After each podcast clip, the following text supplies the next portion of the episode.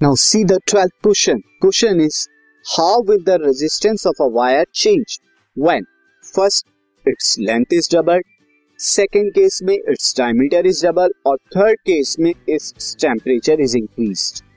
तो सबसे पहले हम यहाँ पर जो है सी केस को डिस्कस करते हैं सिंस हम जानते हैं कि रेजिस्टेंस जो है directly proportional to the temperature होता है as temperature is increasing so resistance is also increase resistance भी इंक्रीज होगा। तो since temperature is increasing temperature is increasing is increase resistance will also increase resistance will also increase will also increase वो भी बढ़ेगा।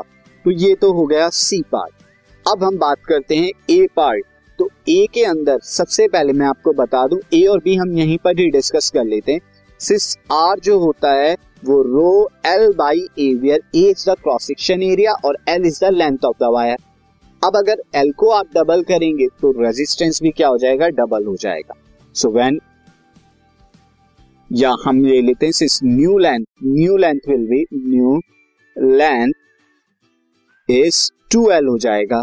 So new resistance क्या हो जाएगा? अगर हम बात करें न्यू रेजिस्टेंस जो हो जाएगा आर डैश में ले लेता हूँ, वो rho two L by A हो जाएगा, जो पुराने रेजिस्टेंस का क्या हो जाएगा? डबल हो जाएगा। ये L by new L by A ये रो एल बाई ए जो टू आर के इक्वल हो गया, यानी पुराने का डबल हो गया। अब अगर इसका डायमीटर हम यहाँ पर क्या कर देते हैं? डबल कर देते हैं। तो अगर आपको देखें, ये कोई वायर है जिसका डायमीटर यानी क्रॉस सेक्शन एरिया के अंडर आएगा। पहले डायमीटर डी था और इसमें आर जो था वो डी बाई टू था। अब नया हमने क्या कर दिया? डायमीटर डबल कर दिया। यहाँ पर अब डायमीटर क्या है? टू डी है। तो आर क्या हो जाएगा? R is equal to D हो जाएगा यहाँ पे। तो यानी कि जब आप आर डायमीटर को डबल करते हैं तो रेडियस भी डबल हो जाता है। और रेडियस जब डबल होगा तो क्रॉस सेक्शन एरिया में क्या चेंज होगा? पहले क्रॉस सेक्शन एरिया क्या था? अगर हम बात करें क्रॉस सेक्शन एरिया ए जो था, वो पाई आर स्क्वायर होगा। अब आर जो है, वो डबल हो गया है। तो अब cross section area pi twice of R ये हो जाएगा स्क्वायर और हम यहाँ पर देखेंगे कि ये हो जाएगा फोर पाई आर स्क्वायर यानी फोर टाइम्स जो है क्रॉस सेक्शन एरिया बढ़ जाता है। तो अब पुराना जो रेजिस्टेंस था रो एल बाई ए था अब क्या हो गया यहाँ पे? फोर टाइम्स यहाँ पर ए कितना था? ए आप देख सकते हैं। पाई आर स्क्वायर था।